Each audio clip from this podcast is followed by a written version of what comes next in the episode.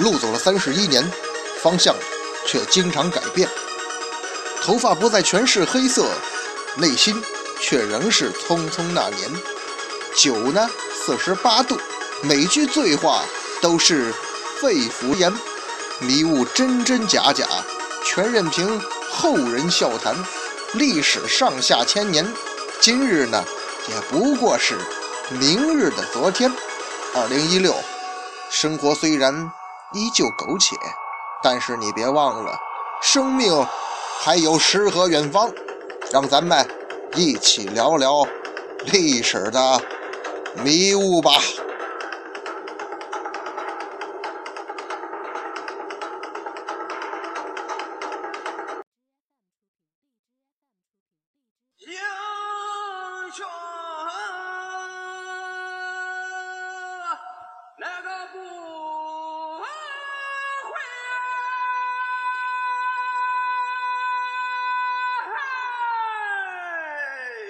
文昌书馆说书人，一壶浊酒论古今，纵论上下千年事儿，笑谈历史风雨云。哎，各位好，欢迎光临文昌书馆，我是主播君南，说水浒道好汉，今儿个咱们书接前文。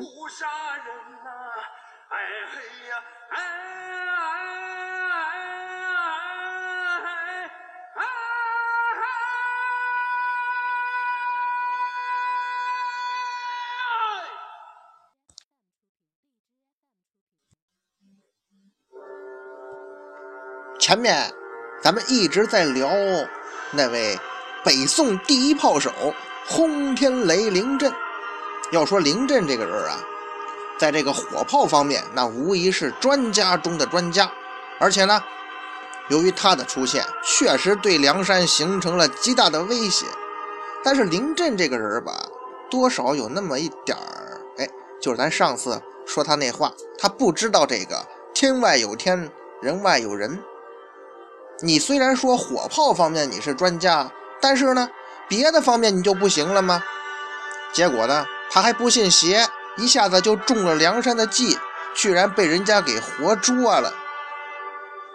这下子林震就被抓上梁山了，把双边呼延灼气得不轻。林震被抓，那自然宋大哥又要干他经常干的事儿，出来劝降不是？可是这次啊。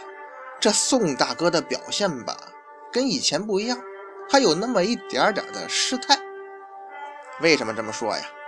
咱们看书中啊，宋江便同满寨头领下第二关迎接，见了林震，连忙亲解其父，便埋怨众人道：“我教你们李请统领上山，如何嫩地无礼呀？”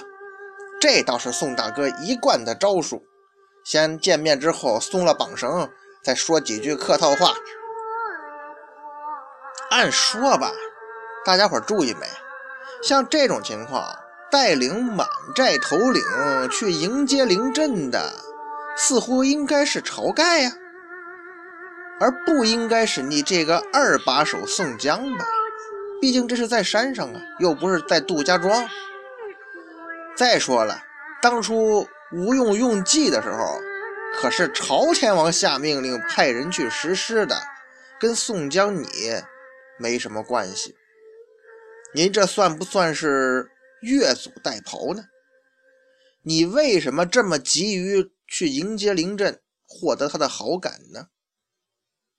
首先呢，咱们可以看出来，林震对宋大哥的震动是很大的，震动哈，以至于哎让宋江有点失态了。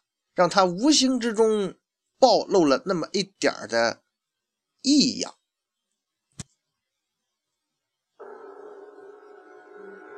面对这种情况吧，其实林震起初啊也有那么一点扭捏和犹豫。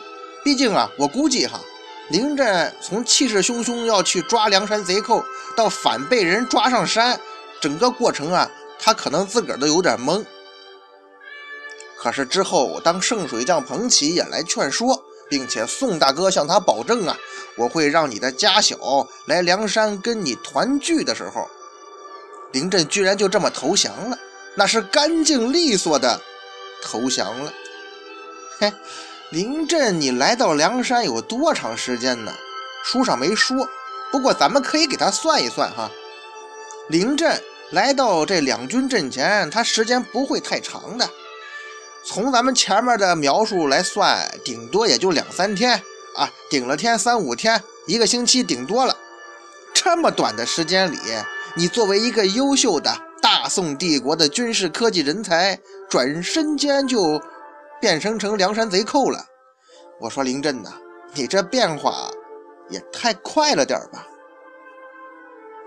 林震这个人在《水浒传》里头啊，出场时间并不多，大部分的表现机会呢，还真都集中在这几天了。所以吧，咱要真想好好认识认识这轰天雷啊，就得。对他在这几天里的表现来个详细的分析。对于林震这几天的表现呢，咱们起码要有两个疑问。说实在的，像林震这种在梁山上属于配角的头领，咱们花这么多篇幅来讲他，那自然不是白讲的。其中啊，主要是因为林震这个配角背后牵扯了很多梁山的大事和走向。哪两个疑问呢？首先，这位轰天雷凌阵，您上过战场吗？那位说，为什么会有这种疑问呢？因为啊，您看哈，凌阵到了梁山边上，他的很多所作所为其实是违背了很多军事常识的，而且是那种很浅显、很普通的常识，所以显得吧。太过儿戏，他简直就不像是来打仗的。您发现没？他就像是来游玩的。看他的所作所为呀，怎么着都像一个没上过战场的菜鸟。那有可能是他太过于自信，或者是整天研究军事科技，他研究傻了。哎，那位说，林震好歹也是一炮兵的军官呢，你怎么能？给他下这么个结论呢？说他来儿戏又是游玩的，您别急呀。您看啊，咱们前面已经说过了，梁山啊这个地形啊，它四面都是水坡。哎，林震让他从东京带来的手下独自到水边去竖起炮架，这其实是很严重的轻敌行为呀。既然梁山水泊这么大，那梁山如果没有骁勇的水军，如何能对抗朝廷的征剿大军呢？也就是说呀，梁山水军是相当厉害的，而且他们是随时可能杀过来呀。末了，你临阵被俘，不也是被水军抓了去吗？虽然说梁山这个时候表面上都龟缩到那个水泊中央的大寨中去了，可是。梁山这个水泊周边都是芦苇呀，你怎么能保证这些芦苇丛中没隐藏着梁山的什么斥候啊，或者小股的骚扰部队呀？如果说这些小股部队发动一个突然袭击，把临阵的助手们还有您那些宝贝火炮给破坏了，你说你临阵你还怎么玩啊？你还怎么混呢？再者说了。呼延灼为了保证临阵还有他手下这火炮小分队呀，这些人的安全，曾经派给他一千士兵啊。啊，你临阵可倒好，带着一千士兵在远离炮兵阵地的一边你歇着。当自己的炮兵阵地被梁山贼寇来破坏的时候呢，那都来不及救援呐。您说林震他作为一个军事军官哈，这么个布置，他得是多么愚蠢呢？就这样的，还独自带兵上前线，实在是让人怀疑呀。他到底上过战场没？他这行为那不是菜鸟是什么呢？其次就是林震这个人，他连一些起码的军事常识都不懂。为什么这么说呀？你看啊，梁山按照计划破坏他的炮兵阵地，仓皇逃窜的时候，是带有明显的诱敌迹象的。目的呢，就是引诱临阵上当。即使说啊这个诱敌的这个迹象不明显，像这种穷寇，你也不能轻易去追呀。李俊、张衡等人逃到水边，跳到船上，他们并不划船逃走，看到凌震追来了，才招呼一声，跳到水里，不见了身影。各位，就是换成咱看到这种场面，也肯定觉得其中有诈吧？如果是平常老百姓，那也许咱们没有往那个地方想，不觉得有诈。那你凌震可是大宋朝的军官呐，是吧？你除了研究火炮，你就没研究点兵书战策，你那些都白学了。你林震呐，要不是个傻瓜，你就应该想想，这梁山贼寇既然要逃，怎么不划着船走呢？如果说由于他们逃命心切，怕被林震火炮或者弓箭所伤，啊，那所以就那个跳水了嘛。那么这种情况下，你就应该缴获梁山这四十多个船只啊，作为战利品上报。但这也算是一个不大不小的功劳嘛。然后关键是什么呢？重新报那个布置一下你的那个炮兵阵地啊，加强防备，继续炮轰梁山，才能最终灭了梁山呢。这才是正确的明智之举嘛。这也不是说什么需要太高深的军事才能才能明白的道理吧？你千不该万不该，你居然是上船杀向梁山了！哎呀，实在让人怀疑呀！莫非林震以为自个儿是天神下凡？你真以为梁山那帮人都是什么土鸡瓦狗，不堪一击呀？总而言之啊，“穷寇莫追”兵书上这个词儿，它不是没道理的。林震难道就不明白吗？不管这一切呀，到底是林震真的脑残，或者是他有别的目的，但是咱们单从他所作所为来看，他真的是把自个儿当战神了。他真的就带着手下这点人马要杀奔梁山了。嗨，其实啊，李俊丢下那些小船，顶多就载三四百士兵。莫非你凌震想带着三四百人就杀上梁山去？真是不知道。如果说咱们要是不了解背后有什么隐情的话，单看这种行为，他无疑是妄想症啊！不知道凌震是不是研究火药，真把自个儿研究出毛病来了。反正这种行为，总而言之吧，就是脑残。而脑残嘛，就应了那句话：“天作孽犹可为，人作孽你就不可活呀。”凌震还是为他的脑残付出了代价。中了梁山那个脑残的计策，嘿，被活捉了。脑残记捉脑残人，这回啊，应该这么叫回目。反正啊，凌震的表现告诉我们，他这个人跟名将的要求还是有距离的，挺远的还。甚至您都不算一名合格的军人了，就整个这表现来说，如果不是说这火器的威力在冷兵器时代太过害人。超出时代了嘛？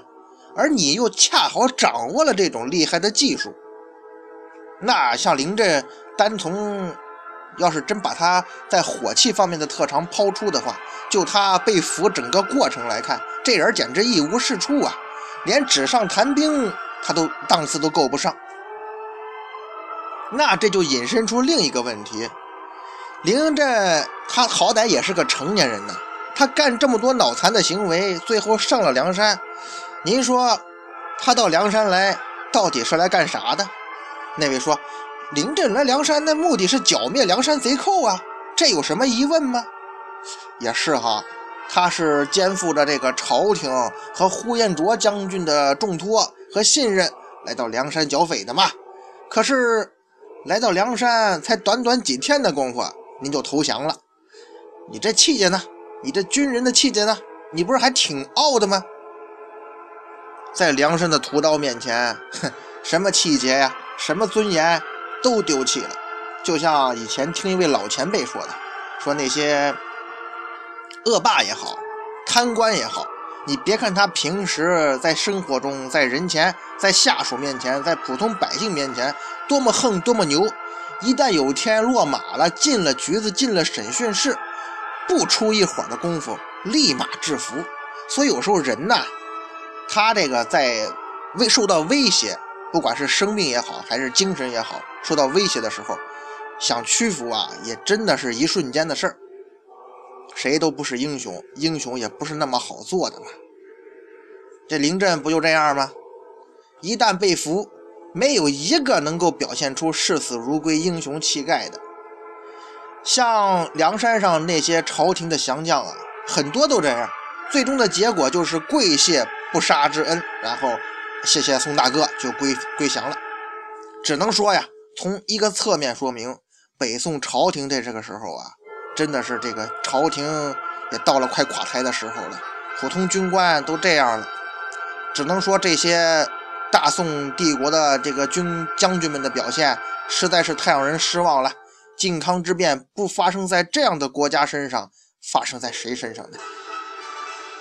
可是，咱们似乎啊，走向了一个呃想歪了的地方。为什么这么说呢？林震是个成年人呢，也是个正常的军官呢，他难道就真的这么脑残和自大吗？有时候啊，也真的是为林震来梁山的目的产生怀疑。短短几天就投降了，你来梁山，难道是为了把那威力无穷的火器带上梁山献给宋江、晁盖的吗？哎呀，如果真是这样的话，这剧情就更丰富了，挺耸人听闻的。可是看凌震的表现，这种嫌疑还真挺大的。哎，总而言之啊，凌震这个人虽然是个小角色。却是谜一样的人物啊！凌震归顺梁山泊之后呢，立即重新制作炮架，啊，摆上他的火炮阵地，又攻打起呼延灼来了。而且在攻打呼延灼大营的时候，这位凌震刚刚叛变的凌震啊，意气风发，指挥若定，换了一个人，在他的指挥之下，梁山泊的炮兵炮轰了呼延灼的部队。哎呀，想想双边呼延灼这时候心里什么滋味吧？